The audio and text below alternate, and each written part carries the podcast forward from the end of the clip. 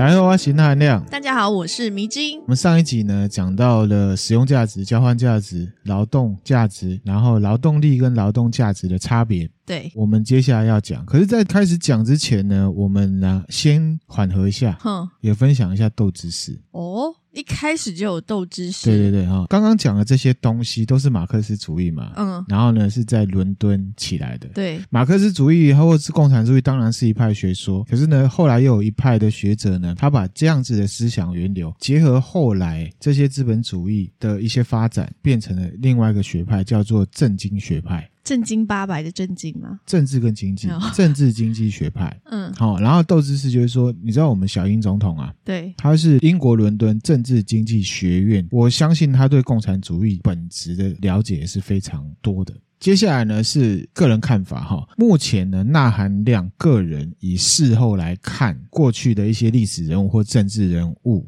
的话呢，嗯、中华民国的领袖也就是总统。台湾的总统了解中国共产党的呢，应该是蒋经国。哦，因为呢，他其实呢，年轻的时候是留学苏联，嗯，而且呢，他当初就是加入了苏联共产党，而且呢，他年轻的时候曾经因为他的意识形态，公开的反对他的老北蒋中正哦，但是他后来呢，坚持反中共，你知道为什么吗？为什么？个人判断是因为他清楚的了解传统的共产主义思想跟中共。实际上所标榜的完全不同。嗯，他是反中共，不是中国哦，你不要乱讲哦。我是说中国共产党啊，反中共。嗯，这边也要强调，我是转述历史人物，所以这边要讲的是历史。然后我说蒋经国了解中国共产党，并不代表我个人是欣赏他的，嗯，也不代表呢我对中国共产党有任何不理性的批判。嗯，这完全是两回事嘛，哈、嗯！而且事实上，历史人物、政治人物，我们很难一刀切的说他是好人还是坏人。对啊，你是好人还是个坏人？差一百年也是分辨不出来的。然后、嗯，第二个了解中国共产党的人是谁？是谁？哪里的？李登辉。经济上面，他当初喊出什么借机用人？嗯，他希望呢台商不要急着往中国去，而且他不是不准你去哦，确实法治社会他也不能限制你去，对，只是希望你不要把所有的鸡蛋都摆在同一个篮子里面。嗯，举个例子，当时的科技双雄。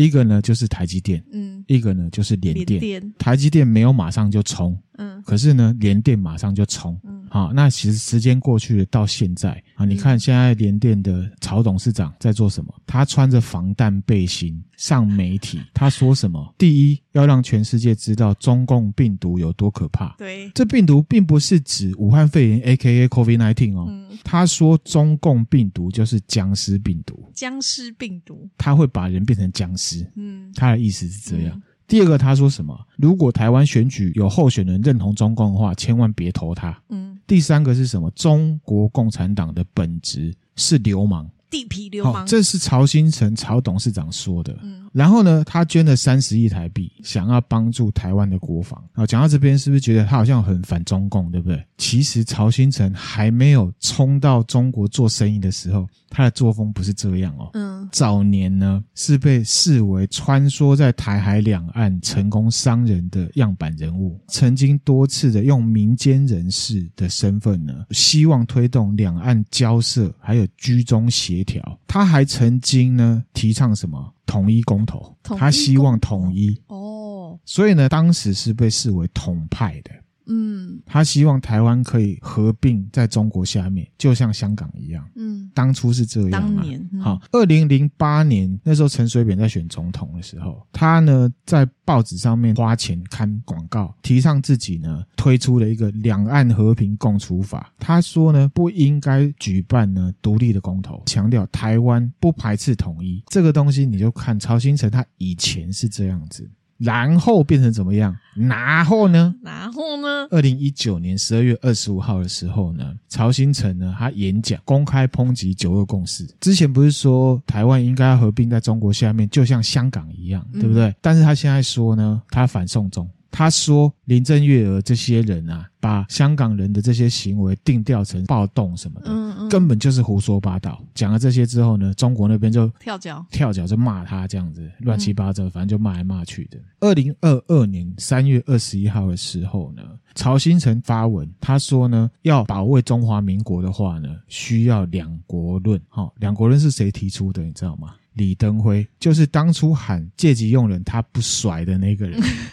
真的很多事情都要经过时间才会对，然后后来你就知道，最近不是军演吗？对，他马上捐了三十亿台币，嗯，然后有各种方式呢，希望可以推动国防教育，嗯，穿着防弹衣啊上节目，嗯，就开始骂说九个公司根本是自相矛盾，好，然后如果两岸真的是一中的话，对方呢一定会把你消灭，什么什么，嗯嗯，跟他以前的想法是完全不一样。那为什么不一样？大家可以想，为什么以前跟现在差这么多？中间只有一个变数。就是他到中国去做生意，他真的去做生意。有一些事情他原本知道，但是不相信，觉得是啊。后来去到了那里，就亲眼目睹、亲身经历了。嗯，他也算是去柬埔寨一趟了吧？我想，比喻了哈。这边呢，我们就收敛一下哈。政治意识的事情啊，我只是分享起来，就是说一个人他实际上前后的差异。那经过什么事情？嗯、为什么会？并不是要去说服说哪件事情是对的，嗯、是错的。那没听有自己去考量，嗯、只是提出来有这个事实嘛，这是客观事实。嗯、对，我之前呢、啊、也有跟迷之音提过，这世界上分成了四种人。哦，哪四种？哪四种？第一种是聪明人。哦。第二种一般人。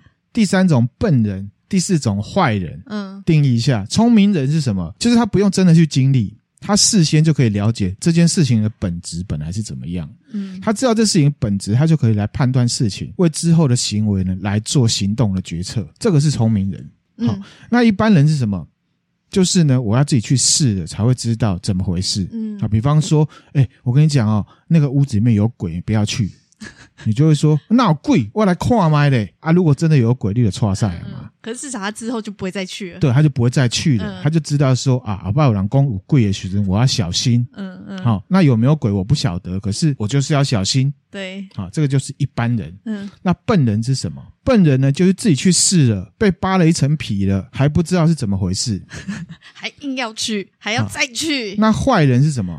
坏人就是他明明知道这是怎么回事了，但是呢，他一直去掩饰真相。嗯，那这世上呢，一般人跟坏人是最多的哦，其次呢是笨人，嗯，最少的是聪明人。明人。那曹董事长呢，他在他的专业领域上面绝对是聪明人，嗯，可是，在政治上，我认为他是一般人。那我们也都是一般人，所以呢，我们可以看他学到一些东西，我们可以多思考、多观察，让自己哪一天变成聪明人。嗯，好，这分享给大家，大家一起加油。嗯，好，缓和完了。上一集我们就讲了，来哪些？来，迷之音讲一下。交换价值、对，使用价值、劳动力跟劳动价值。对。结合起来，我要再讲一个新的东西。嗯，这个东西讲完，我们就要接历史的痛苦的部分就要过去了哈。我们要浓缩起来，叫做呢剩余价值。剩余价值。剩余价值。呃，上一集提到资本家把劳工的劳动价值都拿去了，对不对？对。所以呢，马克思就提出了剩余价值这观念。嗯。根据呢劳动价值的学说啦，商品的价值取决于这个商品当中社会对这个产品啊，在生产的时候啊，必须付出的劳动时间。嗯，那同时这个商品也具有使用价值跟交换价值。嗯，其实上集有讲过了，可是我这边呢再强调一次，资本家买的是劳工的劳动力，嗯，而不是劳工呢实际付出的劳动量，还有他实际产出的劳动价值。嗯，他是用劳动力跟你沟通，可是他拿走的是你的劳动量，还有什么劳动价值？那这个东西呢，就是剩余价值。什么意思？这个东西就是剩余价值，就是说。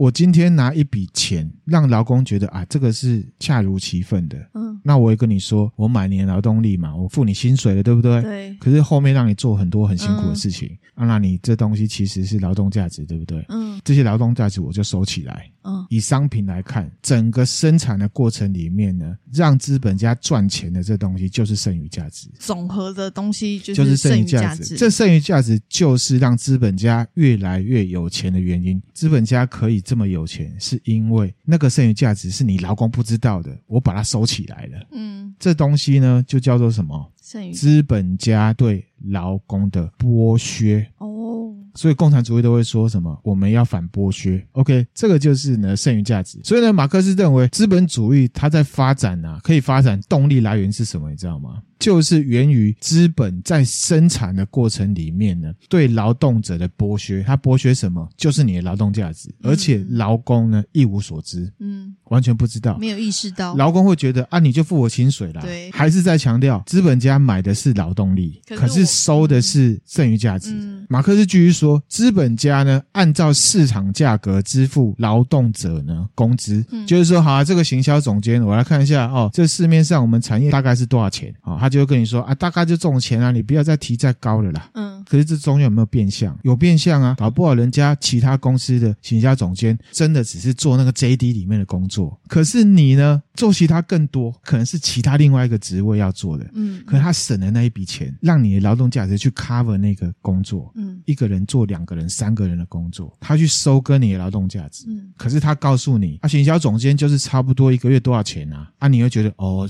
差不多了哈，哦，那就是这样吧。嗯，好，老板愿意让我工作就很好了啦。嗯、啊，是不是都会这样想？对，好，差不多是这样子。了解这中间的差别，马克思的定义里面叫做。剥削。同时呢，他也说资本家垄断了这些生产的资源。嗯，所以呢，让劳动条件跟劳动分离，什么意思呢？就是说，劳动者他没有办法。在资本家的企业之外做他的工作，一定要靠着资本家才有办法做。好、哦，比方说，我今天做行销好了，嗯，啊，老板有产品，我才能行销啊，对，不然我没有产品，我要行销什么？嗯，这个就是一个例子，嗯，了解意思吗？懂。啊，那以前的例子就是工厂嘛，我要做钢铁啊，我说我是一个很呃很有很厉害的打铁人、打铁匠啊，我没有那些工具，我怎么有办法？嗯嗯，那你也没用啊，资本家就会这样讲。所以啊啊，不要在那边以为自己多厉害了，回来回来回来，五块十块买不被做白台了，嗯，就会变成是这样的状况。嗯、所以呢，马克思形容这一些劳工在当下自由的一无所有，自由的一无所有。你要不要做这个工作是你自己选择的，啊，对，那给你自由啊。可是呢，你做完之后累得跟狗一样，嗯，你有得到什么吗？钱对不对？薪水，你这薪水要拿来干嘛？吃饭，吃饭，食衣住行对不对？对。那食衣住行这些又是资本家的赚的钱，又是还给资本家。对，好。那马克思认为呢，大家呢这个市场呢被资本主义这样的生产模式产生的社会关系掩盖起来了，嗯、已经被他整个主导了，倒因为果了。这一些劳工呢就会有一个问题，他称为什么？商品拜物教。商品拜物教，好，商品拜物教有点不好形容哈。这个书上面的字很文言啊。嗯，举一个不太精确的例子，你今天呢在公司被压榨的很累了，对，然后回来我就说我要上网拍，我要买一大堆东西，我要暴富，嗯、有没有暴富到？我问你，没有，这是宣泄好好？你把钱都还给资本家，对呀、啊，这个就是商品拜物教。嗯你花完了，对不对？给他了，对不对？然后你就觉得我没钱了，我要再去他下面工作了。对有些人来讲，他是这是继续工作下去的动力啊，把钱花完，他就要再赚钱啊。对，可是你的钱出去就是一样，其实是回到同一个对象身上，嗯，他再分一些给你。嗯，哎，好，所以呢，马克思形容自由的一无所有，好像也不是说很不合理啦。嗯可以懂他的意思，只是比较激进的说法，这样子哈。那这边就有一个比较不一样的看法。马克思理论呢认为，劳工生产出来的东西呢，这些劳动价值呢，被资本家剥削去了。嗯，这些东西其实呢，才是资本家的利润。嗯，不然我们会以为啊，这东西要卖得出去才那个啊。可是其实呢，资本家赚的是你的劳动价值。嗯。劳动价值具体怎么体现？哈，它可以靠你去做很多事情，它去压低它的成本啊。对啊，压低成本的时候呢，本来一个东西赚一块，我压低你的成本，我一个东西赚十块。成本越低，其实就是我越压榨你嘛。嗯，这个我们做生意的一定知道。我当然希望我我这东西卖出去，我赚越多越好啊。嗯，所以自然而然的，他就会去压榨你。嗯。必然的结构，马克思他就会比较激进的认为，这一些剩余价值应该要从资本家这边完完全全的还给这些无产阶级的人，嗯，所以他才会去想要打造什么？共产。那刚刚讲剩余价值嘛，那其实剩余又是有一个公式的公式哈，剩余价值等于商品价值减不变资本再减可变资本。商品的价值对消费者而言呢，有使用价值跟交换价值，对，对不对？嗯，那不变成本是什么？劳动力，举凡不太会变的都算是。比方说身材工具哦，好办公室的椅子、电脑，那已经之前就买了，嗯，不会受现在物价的波动，这个都算不变资本。嗯嗯，那可变资本是什么？能源嘛，嗯，房租、物流费用，各种各种。最重要的就是什么？来购买劳动力的钱，就是你的薪水。哦，商品要销售出去，资本家才有办法赚钱，对不对？嗯、原则上是啦。可是其实最重要的是什么？就像我刚刚讲的，一个商品卖出去，我资本家可以赚多少，才是资本家最在意的东西，就是利润结构啊。对，利润结构。哈、嗯，好，那现在回到这个公式哈。不变资本不能动嘛？对，可变资本是会变动的，对不对？嗯。可是里面又有一些像能源啊、房租啊、物流这些东西，并不是资本家可以完全掌握的。嗯。好，比方说油电。对。但是资本家掌控性最高的是什么？劳工。对，就是你的薪水。我可以用多低的钱找你来。嗯。你进到工厂或公司的时候，我可以用多少的程度去把你的劳动价值逼出来？嗯。是资本家的 KPI。嗯，我们依照这公式啊，我们来看一下我们自己的消费市场，AKA 自己的工作。刚刚讲剩余价值等于商品价值减掉不变资本，再减掉可变资本，对不对？嗯，至少以目前的资本主义社会来讲。那含量个人完全不反对，资本家的最终目的是要取得最大利益这件事情，嗯，这很合理。要是我做生意，我也是这样想，嗯。但是你今天呢，赚到了这些剩余价值了，是去压低包含员工所得福利的这些可变成本，还是我上一集讲的，你去保持这些可变成本的高度，创造高附加价值的产品，垫高你的商品价值？即便是你去压缩了可变资本好了，你取得了这些剩余价值之后，你到底有多少成分愿意 rebate 给你的员工？回馈员工？这个是我们在资本主义社会呢，劳工们要去想的。嗯，就是有我们这些劳工，资本家、老板才有办法开豪车、把正妹嘛。这个是共产主义要去提出来的。嗯，然后呢，你就找不到工作了，对不对？是这样吗？好，就跟孔子一样。好。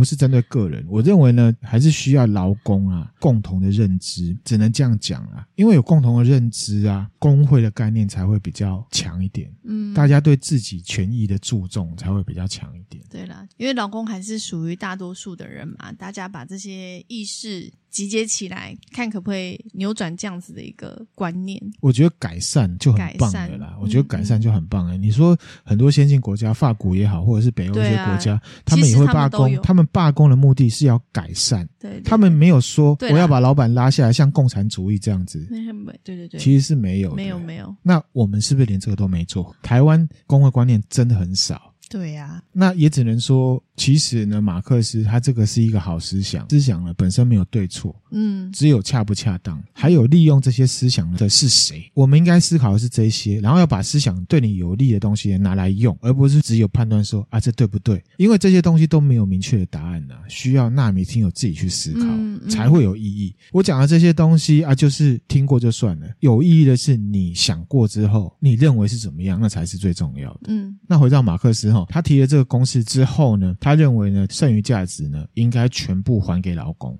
是不是很霸气？对啊，超霸气的，对不对？好啊。好，那这样的说法到底对不对呢？那含量个人也不确定。嗯，还是一样，回到我刚刚讲的，就是一个想法，大家自己思考才是真正有意义。嗯，马克思想什么，我们知道，重点是我们在想什么才是最重要的。嗯，这也是我分享的原因嘛。终于呢，要把这些呢，离离 co co 的复杂的观念讲完了。嗯，我们回到历史哦，回到呢，一八四七年的伦敦啊，马克思建立了共产主义同盟，同盟对，对不对？那为什么是在这时候建立？原本带动工业革命的这些浪潮有没有让资本主义的思想再度强化？嗯，有钱人呢，从地主变成资本家。高度集中，高度的都市化。嗯，这些资本家呢，利用生产工具找来原本就很吃苦耐劳的农民，化身为劳工。嗯，生产各式的商品。商品的最末端会有个货币价值嘛？刚刚其实都有讲了，也就是一个明确的数字，对不对？嗯，那照理说，商业这么发达，大家都会有钱呐，大家来到都市工作也是为了钱嘛。可是，在那个时候，实际上并没有。农民们来到城市之后，当然看起来比较潮了啦，啊，因为比较时尚一点啊，因为有衣服可以买嘛，哈、嗯，有不一样的东西可以吃，对不对？嗯。可是实际上并没有比乡下当农夫的时候呢更开心，因为以前种田呢是看天吃饭，对，现在是看人脸色吃饭。嗯，依据刚刚讲的剩余价值公式啊，资本家取得了经济的主导地位之后呢，嗯，他拉高商品的价格。压低可变资本，嗯，也就是说呢，工资还有其他跟劳工相关所有的资本花费呢，都被压低了，嗯，所以呢，劳工比当农人的时候更穷，嗯嗯，懂，而且又加上什么？现在在工厂里面有工厂制。不像以前农地自由自在啊，累了喝水啊，然后呢晒晒太阳、吹吹风，不哦，睡个午觉再起来。现在工厂没有哦，都是像军队一样哦，嗯、睡午觉要打钟哦，好、嗯、类似这样子，对不对？就很像我们现在的办公室规范是一样的嘛。资本家就是利用低廉的工资呢，请来工人，而且呢包含妇女跟儿童，嗯，给的薪水又不多，食衣住行全部都是要跟商人买，嗯，商品的价钱呢不便宜，诶这个不就跟现在的状况是一样吗？好，所以你讲马克思是不是很厉害？嗯，他揭穿的资本主义本质是什么？嗯、所以呢，当时的社会就一个人工作没有办法养活全家。哎，这不跟现在一样吗？啊，对啊，啊，因为剩余价值都被资本家拿走了嘛，嗯、然后市场的价格也是他定嘛，嗯，就是我付给你，我全部赚回来。对，而且就像我刚刚讲的，女人跟小孩也要去工作，因为不做工没有办法支撑整个家庭嘛。嗯，所以呢，其实，在那个工业时代的高峰，成立这个组织的时候呢，除了男性工人之外啊，一些机器操作几乎都是妇女跟儿童。哦，而且那时候有个状况，就是这个资本家为了压低他的成本嘛，因为你请儿童一定比较少钱，嗯，而且又比较好管，嗯，他们呢会去呢孤儿院认养，嗯，把他当做学徒，哦，长期雇佣，所以呢，当时有很多四五岁的儿童呢被逼做苦工，嗯，四五岁哦。然后那时候是真的啊、哦，这个其实以前高中历史课本也有稍微带到。嗯嗯、那时候英国伦敦世界最强的国家哦，童工啊，每天工作的时间是十六小时。天哪！不但是所有的劳工都苦哈哈，然后呢，资本家笑哈哈之外，连小朋友也遭殃。嗯，这边就有一部呢文学名著《孤雏泪》。有没有听过？哦、有有。作者呢是狄更斯，以他自己小时候的经历写出了这一本呢悲剧小说。啊，他讲的就是工业时代基层劳工，特别是小孩子的辛苦，他们怎么样被资本家剥削。那有些人是不知道，有些人呢是知道了，可是他也无力抵抗。嗯嗯。小说里面作者叫 Oliver。Oliver 他一出生呢就是孤儿，嗯，九岁的时候呢就被领养出去了。领养出去之后工作嘛，可是呢一样吃不饱。为什么？因为贫富很不均，嗯，生活门槛被垫得很高，一般人吃饭都有问题的，对不对？好，那这些有钱人想干嘛就干嘛，包含了上太空。哎，这个好像时光有点倒错哦，可是其实差不多了哈。偷渡其，其实都差不多了哈。饥饿、啊、的 Oliver 呢，常常呢都要去外面呢当乞丐，除了做工还要出去当乞丐。不是要钱，是要东西吃，剩菜剩饭呢给我吃。Oliver 常年都是营养不良的。九岁的时候呢，又辗转被卖到棺材店里面工作。嗯，棺材店的老板呢，看到这 Oliver 说：“哦，这这么瘦。”怎么做工？怎么做工啊？嗯、然后就跟仆人讲说：“你去拿那狗吃的肉呢，给这个小孩吃啊，好可怜哦，很可怜。”那个就是当时的状况。所以呢，马克思看到这些生活状态，然后又看到资本主义的本质，组合了这样子的一个共产主义同盟的组织。嗯，想要呢改变这个世界。嗯嗯，听起来是不是很好？对，出发点很好。他想要。唤醒人民啊！哈，那到这边我们就要想啊，以前都听到说工业革命、人类大进步、社会大进步、人民有钱，到底是谁有钱的？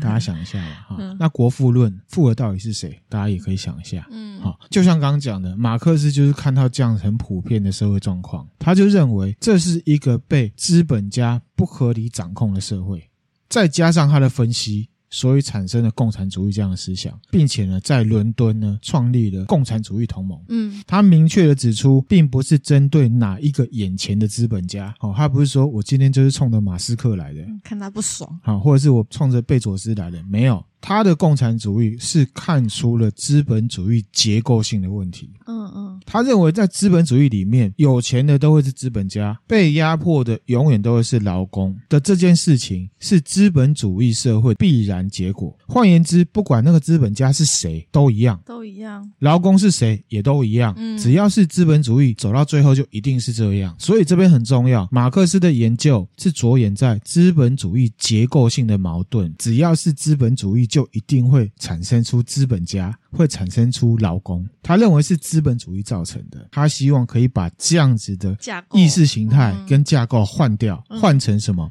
共产主义。好，那我们介绍一下马克思。好，刚有给你看照片，一个大胡子。对，他是呢，西元一八一八年出生，一八八三年过世。他本身呢，活到六十四岁。嗯，他是哲学博士，哲学家，哲学家哈。所以不要觉得哲学没什么用。好，厉害的哲学家呢，可以把整个世界呢翻过来。马克思在经济学主要着重在什么？就是我们这一集前半还有上一集讲的，工人跟资本家之间的关系是什么？嗯。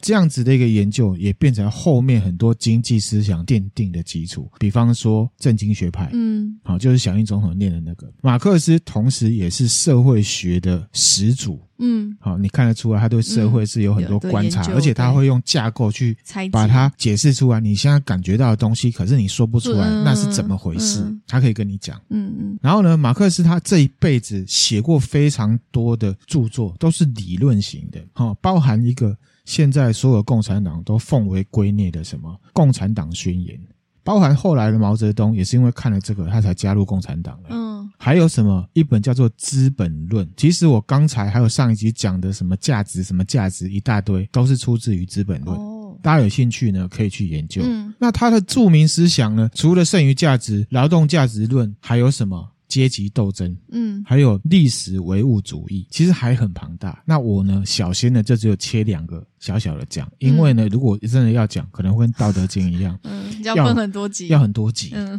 好，而且不能连续讲，大家会听到很想死，我自己也一样，哦，大概是这样。那我真心觉得他是真的很强，嗯，很厉害，而且也具有理想性。嗯，那他出生是出生在普鲁士，就是呢，现在的德国。中产阶级家庭算有钱，大学的时候开始对呢黑格尔的哲学观点呢产生兴趣。嗯，黑格尔是谁？就是一个德国的一个哲学家。嗯，他呢很推崇《道德经》。嗯，这样子哈。大学毕业之后，他就呢去到一家报社。写稿，做一个自由撰稿人。嗯，他本身呢观念就是比较激进的。什么叫激进呢？就是反现在主流的意思，就是比较激进的，嗯、就是比较左派的意思。嗯嗯、好，然后在这个时候呢，他的历史唯物主义呢，他就开始萌芽。什么叫唯物？之前我跟大家分享过，反正现在哲学思考分两大派，一个是唯心，一个是唯物。嗯、好，那唯物是什么？那真的就是另外一集的了。嗯，好。一八四三年呢，移到巴黎去住。嗯，这时候呢，遇到非常重要的朋友兼金主，就是恩格斯。嗯，恩格斯呢，他也是马克思主义的创始人之一。就是说，马克思主义不单单是马克思自己跟他讨论啊，哎，你这样想不对，应该是怎样怎样，然后就讨论出来。那同时，他们也是好马吉。然后呢，他也给马克思很多钱。恩格斯是有钱人，组织政党。嗯，甚至马克思一八八三年过世的时候，恩格斯呢继续领导。哦，他们后面的什么工人运动，甚至呢，他也完成了马克思没写完的《资本论》。哦，开始推动第二国际。那第二国际是什么？等一下会讲。好，总之呢，马克思关于社会、政治、经济的理论总合起来，就称为马克思主义。嗯，刚刚讲的还有上集讲的，只是马克思主义的一部分而已。那他个人呢，主张人的社会。是拥有这些生产原料的统治阶级跟这些劳工呢组成的，嗯，这个社会的发展就是这两个阶级不断不断的什么阶级斗争发展出来的。这样子的共产主义想法呢，到了中国就有了变化。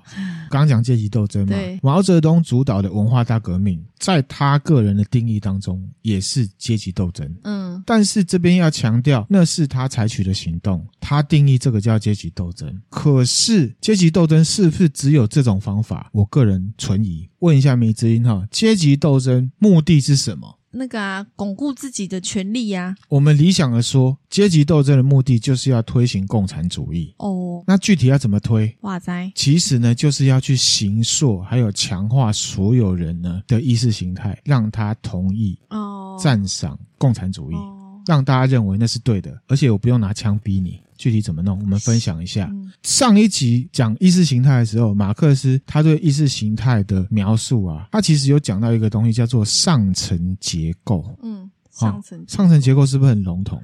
好，我们用一张图来解释。没注意一下，看一下这张图。嗯，好、哦，这图我会分享给大家哈。那、这个也是重要观念。上层结构呢，英文叫做 superstructure。嗯，我们也称了文化结构。意识形态呢，就是在这一个上层结构里面，ideology 嘛，在这里。嗯、那上层结构包含了哪些元素呢？包含了哲学、宗教、文化。好，每个地方文化不一样，对，对不对？还有家庭关系、艺术。这个艺术包含所有的影视娱乐、电玩、social media 都算是艺术。还有什么？嗯、教育、法律。媒体，譬如说新闻，这些东西都是上层结构。这些东西呢，都会影响、塑造，甚至灌输我们一些特定的意识形态。嗯，好，米之音应该可以想象。嗯、那下层结构是什么？下层结构英文叫 base，基础的意思。嗯嗯那我们有时候呃有一些老师也会说成是经济结构，比较直白。这个图的说法比较笼统，我就用比喻的方式跟大家说：下层结构、经济结构包含了什么？资本就是钱，嗯，私人财产、商品，我们上面都要讲商品嘛，还有市场，还有什么？劳动领袖的意见。嗯嗯，有钱人的意见，中产阶级的心态，还有什么无产阶级的心态？嗯，上层结构跟下层结构各自有这些元素，包含这些概念，对不对？嗯、那上层结构跟下层结构的关系是怎么样呢？啊，每次看这个箭头哈，嗯，下层的经济结构呢，会去形塑上层的文化结构，产生特定的意识形态。嗯，然后上层的文化结构被下层的经济结构形塑之后，上层的文化结构包含所有的娱乐、电玩、social media、教育、新闻，甚至政治团体，就会因为被形塑了之后呢，反过来去赞同、认同下层经济结构，为目前的政治的状况去说好话。嗯，用具体的经济手段呢，再一次的强化下层的经济结构，然后成为一个循环。嗯，梅子，你了解这个意思吗？懂。听得懂了哈，你会看到这个世界上，嗯，的共产党会花很大笔的钱去收购各国的企业，进到人家的股票市场里面，嗯，你知道为什么吗？因为他知道下层经济结构是主导上层的文化结构的，嗯、文化结构呢包含了意识形态，对，所以我只要掌握经济层面，我就有话语权，用各种方式去塑造你的意识形态。嗯嗯。所以呢，他们第一步都会用非常非常优渥的条件，先吸引了你的标的物对象国家里面的商人去到他们那边呢做生意，然后尝到甜头。经济影响文化，对不对？嗯，就是下层呢形塑上层嘛。嗯，这些人还没有被杀猪工之前，回来就会说什么那边很棒啊，我赚了超多钱的，对，对不对？对，然后就会吸引更大批的人进去。对，第二步，把外地进来做生意的人赚了这些钱拿到之后，然后同时也拿到他们技术之后，嗯，拿来在国外开始建立据点。嗯，会透过代理人给他们高薪，或者是他们根本不了解，其实事情是这样。嗯，设立公司，或者是透过第三方的国外转投资。嗯。制造各种高 CP 值的服务跟产品，消费者会觉得怎么样？很棒，很便利，然后你就会使用，对不对？嗯，这个过程在现代就是把你的个资、金流和意识都洗过一遍。嗯，下层结构影响上层结构。嗯，背后你要了解，在这样的架构下呢，他们来不是做生意这么简单，他们目的不是赚钱，政治领导一切。根据马克思对这个社会的看法，嗯，下层结构可以影响上面的，为了要让你产生跟他一样的意识形态，所以他花钱做生意，目的不是生意，是要制造你的依赖，你的金流都跑到他那边去的，你的各资都跑到那边去了，你的意识也开始因为意识形态呢有些改变了，嗯，所以呢，你有时候就会看到一些商品、娱乐或者是服务，CP 值高到匪夷所思，嗯，他们赔钱也在做。这世界上有个真理：杀头的生意有人做，赔钱的生意没人做，除非他们做生意。并不是以赚钱为目的，有别的目的。嗯，那目的是什么？这张图其实就可以讲清楚。嗯，他要的是你的意识形态。嗯，所以现在呢，很多年轻人对于政治形态会觉得，那也没有什么不好。我搞不懂这些人干嘛要这么呛，怎么怎么，那个就是一个过程嘛。嗯嗯。那第三步是什么？等到呢，大家对下层的经济产生依赖之后，就会去往上影响你的意识形态，透过媒体。透过电玩，透过娱乐，娱乐，有一些人就会觉得什么，这也没什么不好啊。嗯，其实都默默的被洗掉，那是潜移默化的。嗯，那或者是呢，是习惯他们价值观，他就有实质的钱，因为其实他进来，他也是有赚到你的钱哦，还是有啊。然后还有什么无形的民众支持，嗯，然后他就会来影响你的政治跟你的选举，嗯，这个就是这一张图。具体在我们现在实际上操作的一个过程，其实一点也不陌生。那这张图虽然文绉绉啦，说穿了，一言以蔽之就是什么？以商逼政，用钱洗你的脑。用钱不一定是把钱给你哦。对哦，好，而是用钱拍电影、做游戏、做各种高 CP 值的产品，买电视台，让你依赖之后习惯了这些东西，认同了这些意识形态，然后形成什么超巨型的煤气灯。嗯，之前分享煤气灯那一集的时候，才会说煤气灯在民主国家、在集权国家呈现方式有一样的。也有不一样的。嗯，之前呢，听友还有私讯来问我，就是前一阵子飞弹在飞的时候，嗯，那那样啊，那个飞弹飞过来，你怕不怕？嗯，我回他说，我完全不怕，因为如果以超限战的观念的话，战争早就已经在打了。对。而且呢，在经济跟文化，也就是上层跟下层结构这两个层面，台湾输得很惨。嗯，马克思主义思想里面有一个非常重要核心——辩证思想。那这么我们不多说，简单形容就是正反合。嗯嗯，正反合的意思就是说，它对你的思想的一些影响，不是像暗棋哦，我把你吃掉，把你消灭掉，而是什么？五子棋。嗯，我把你变成我。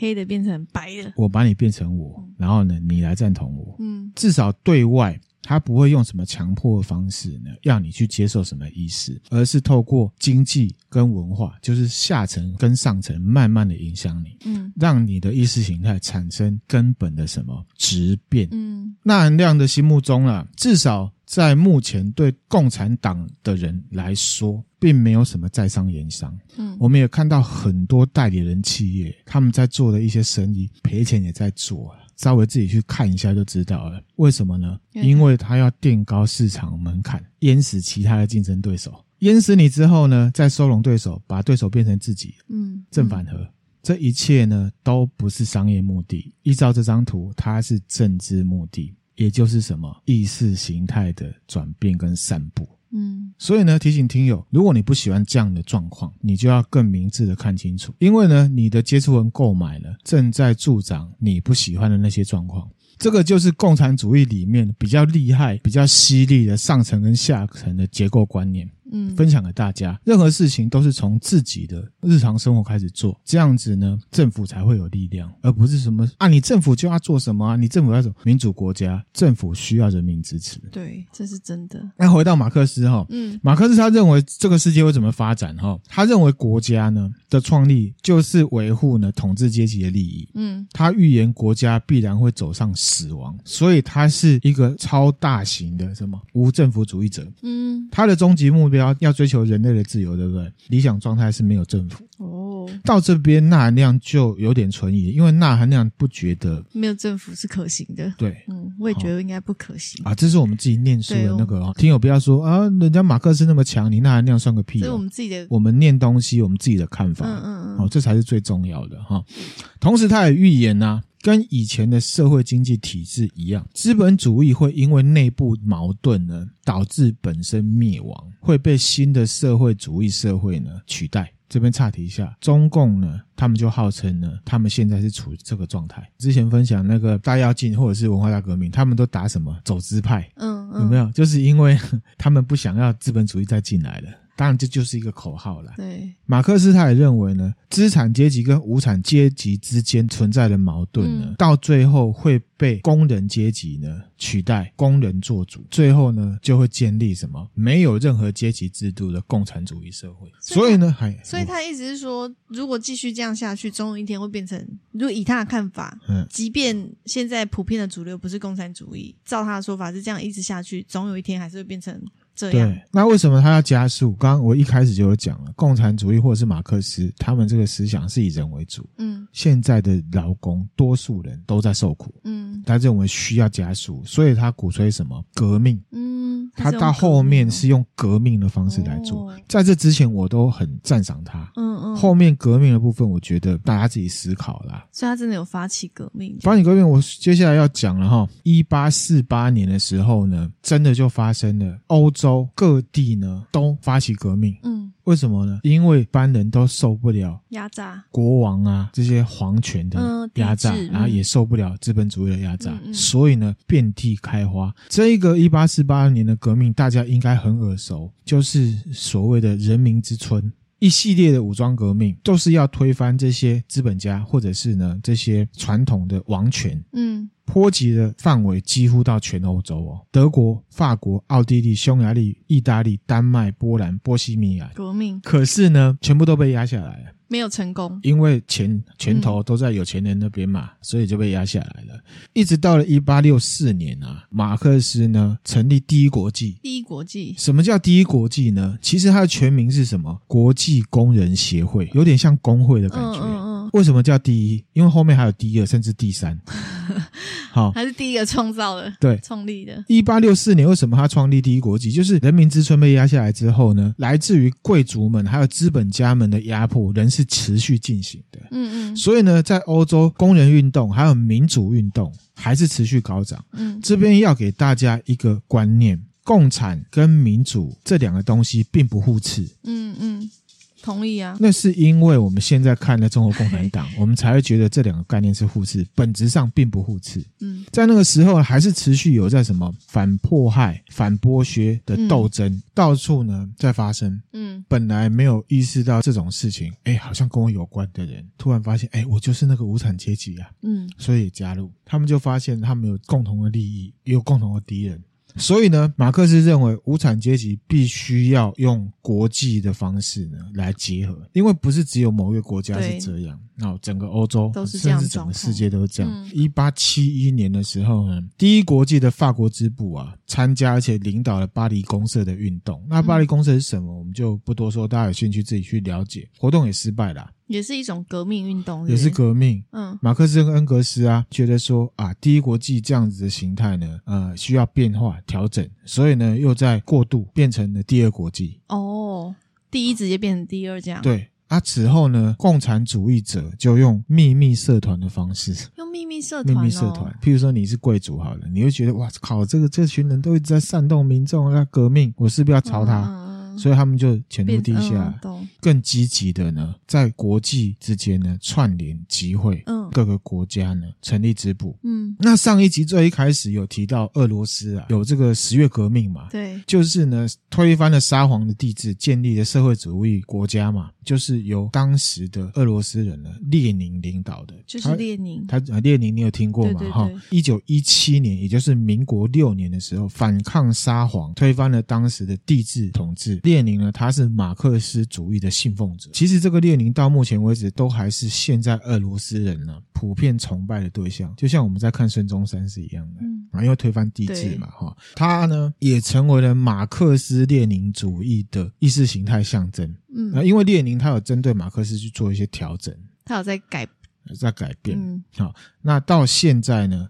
在全世界被所有的共产主义者普遍认同为国际无产阶级革命最伟大的领袖跟导师，因为呢，第一次成功，一次就成功哦。他不是，他是第一个共产主义者推翻国家、改变这个国家的人。那改变到底好不好，就大家看法不一样了。对啊，列宁推翻推翻沙皇之后，所以现在俄罗斯就是也是奉行共产主义。对啊。那现在俄罗斯的共产主义是承袭列宁的想法的共产主义嘛？号称啊，可是中间有很多领导人嘛，譬如说后面还有史达林，还有很多不一样，嗯、都会有自己的修改。譬如说毛泽东好了，他也不完全是马克思主义啊，嗯，他也是毛泽东式的共产主义啊。对啊，我就觉得这样子很可惜啊。对于马克思来讲，所以才会讲思想本身都没有问题嘛。重点是是谁在用嘛？可是那他们就不可以再用共产主义这个名号啊？这个就是拿来号召民众的一个方式啊。既然他都已经编成自己的主义，嗯，用自己的方式去解释这个共产主义，那他就要叫成，比如说就要叫列宁主义或者是毛泽东主义，他就不可以再用共产主义。有了，毛主席他有那个毛语录啊，那是毛语录啊，我的意思说他就不能再号称我是思想源流式啦，方向去本质好像不是啊，是吧？等一下我会补充好、哦，那。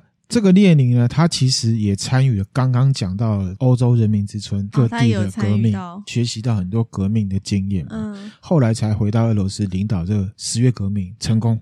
这样子，那后来呢，就建立了苏联，中间还有很多变革，我们就不说哈。那一九一九年，也就是民国八年的时候呢，成立了共产国际，嗯，也就是第三国际，总部呢在莫斯科。那之前分享文化大革命还有大家建设，其实稍微有提到，嗯，那这个组织的目的呢，就是在全世界的范围内颠覆资本主义国家，嗯，攻击性又更强了，比较接近近代了，嗯嗯，他们呢是想要在全世界的各国。串联那些认为自己受到迫害的人，扶持他们在世界各国建立支部。嗯，那时候呢，在东方的支部呢，就有中国支部，还有什么朝鲜？嗯，朝鲜也是。北韩呢？嗯，哦，对，对，哦，还有越南。那讲到中国的部分，二零年四月，也就是民国呢九年的时候，有一个俄文的报纸。生活报的记者，他叫做呢维金斯基。俄罗斯人很多是什么司机，什么司机嘛？嗯、啊，他长这样子。好，来图会分享给大家哈。嗯，表面上是记者嘛，可是他就是共产国际的代表。他呢是受共产国际的命令呢，到中国来呢，建立了中国共产党。那一九二零年五月的时候呢，他就马上呢在上海成立了一个临时的机构，叫做呢共产国际东亚书记处。下面呢有分三个科：中国科、朝鲜科跟日本科。日还有日本，不知道大家知不知道赤军？嗯，赤军就是日本的被定义成一个恐怖组织，他们也是共产主义。嗯。共产主义真的是在各国都有。嗯，一九二一年的时候，也就是民国十年七月二十三号，在共产国际的资助下面呢，来自于中国各大城市的一些学生，还有有志青年啊，包含日本留学生代表，还有中国人呢，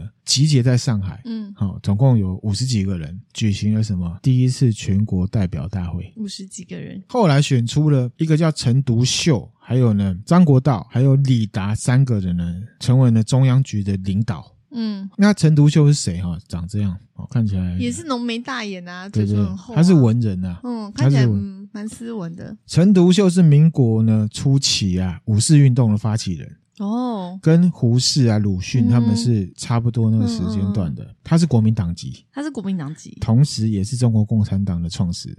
哇哦！后来是清党嘛，他才退出国民党。哦，所以就了解，其实共产党他们方式并不是我把你扑灭再来成立，是我去吃你的人。嗯，是渗透类型，渗透、哦，政治上也是，经济上也是，文化上也是，嗯，都是用渗透的方式。嗯，滴水穿石嘛，有时就好了，无名没关系。嗯，大家目前的生活，大家可以自己思考。然后同年呢，毛泽东就在陈独秀的影响之下加入中国共产党。嗯，到了一九二二年，共产国际也就是第三国际呢，成为了中国共产党实际的领导者。中国共产党就从第三国际的手上拿钱、拿鸦片。鸦片。中国共产党在中国各地呢运作，建立共产党势力。嗯，有鸦片哦，很禁忌。是。好，这样子，为了建立共产党政权，确实是有的。这有点违，就是很违法哎。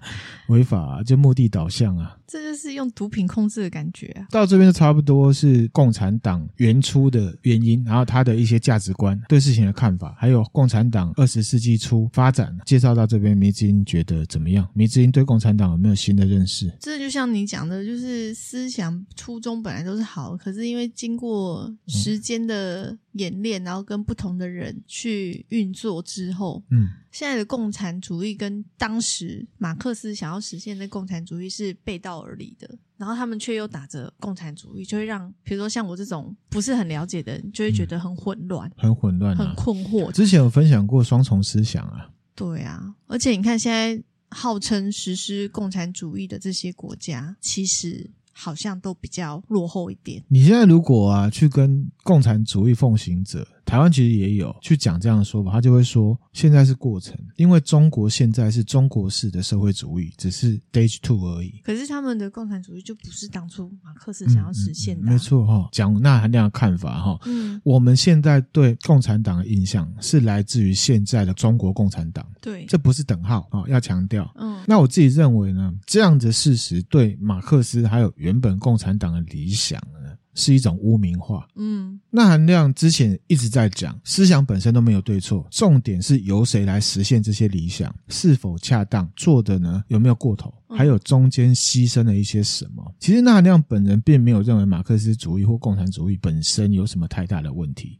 嗯，甚至我也肯定这个思想本身指出了资本主义结构问题。对，因为这样的事情在我们社会中确实是存在的。嗯，大家是可以感觉到的。像马克思说的，资本主义当中呢，被统治阶级搞到呢，自由的一无所有。嗯，虽然听起来很耸动，可是好像也不完全不正确吧？嗯，那这些呢，是我们需要去理解的。毕竟我们身处在呢资本主义社会当中，对，也不用因为我们身处其中就一定说它好嘛。其实如果听友有玩 GTA 五的话，《侠盗猎车手》就是一款游戏嘛，一定可以了解里面呢有非常多的成分，就是在讽刺呢过度的资本主义。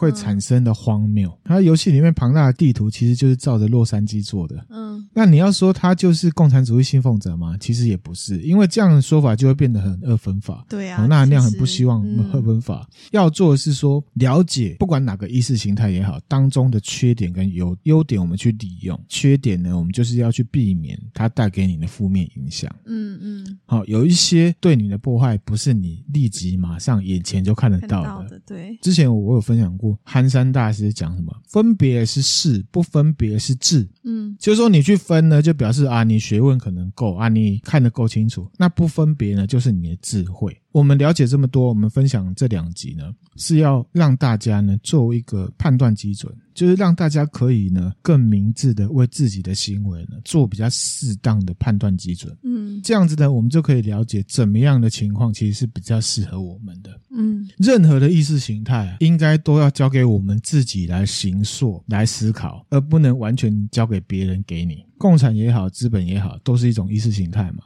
而且啊，他们其实也并不互斥哦。嗯，互斥是什么？左手就是左手，右手就是右手，他不可能同时是左手又是右手，这个就是互斥。嗯，本质上其实并不互斥，虽然马克思认为是互斥的。嗯嗯嗯。就是如果按照你这说法的话，如果是资本主义，就像如果资本家他们把剩余他们获取的剩余价值有真真正的把这些剩余价值回馈给劳工的话，或许也可以实现部分的共产主义。号称生活品质最好、最适合国民居住的都在北欧嘛？对对。北欧国家有个特点是什么？他们税抽很重。对。可是他们一样是民主制度，对不对？对。光是抽很重的这件事情，对我们来讲，我们更接近极端资本主义的国家来讲，就很受不了。嗯。可是他们抽很多。税是要干嘛？你知道吗？回馈给民众啊，回馈给民众，降低你生活的难度成本。对，那你在生活的时候，虽然你被抽很多税，可是你实际上到时候在生活的时候，你就会发现，我这也不用花钱，那也不用花钱，我根本也不用花太多钱，嗯、我可以留下更多的时间帮自己做些什么。但他们国家其实也算是资本主义，是吗？他们其实比我们来讲，相对比较偏左派的资本主义嘛。哦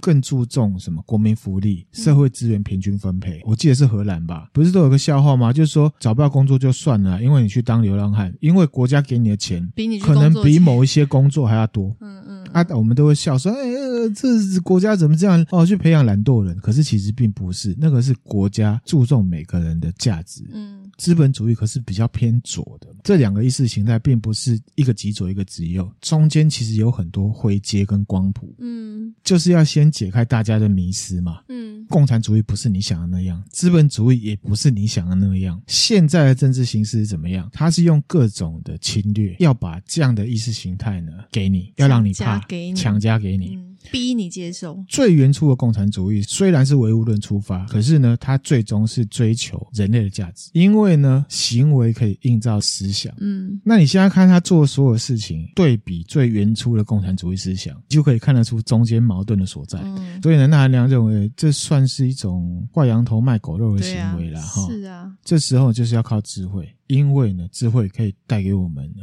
看穿本质。了解我们的处境。好，那我们今天分享的内容就到这边啦。欢迎多多分享给你身边的朋友，也可以追踪我们的 FB、IG、YouTube。最重要的是，如果心有余力的话，也可以抖内我们，给我们鼓励哦。谢谢大家，谢谢，拜拜。拜拜。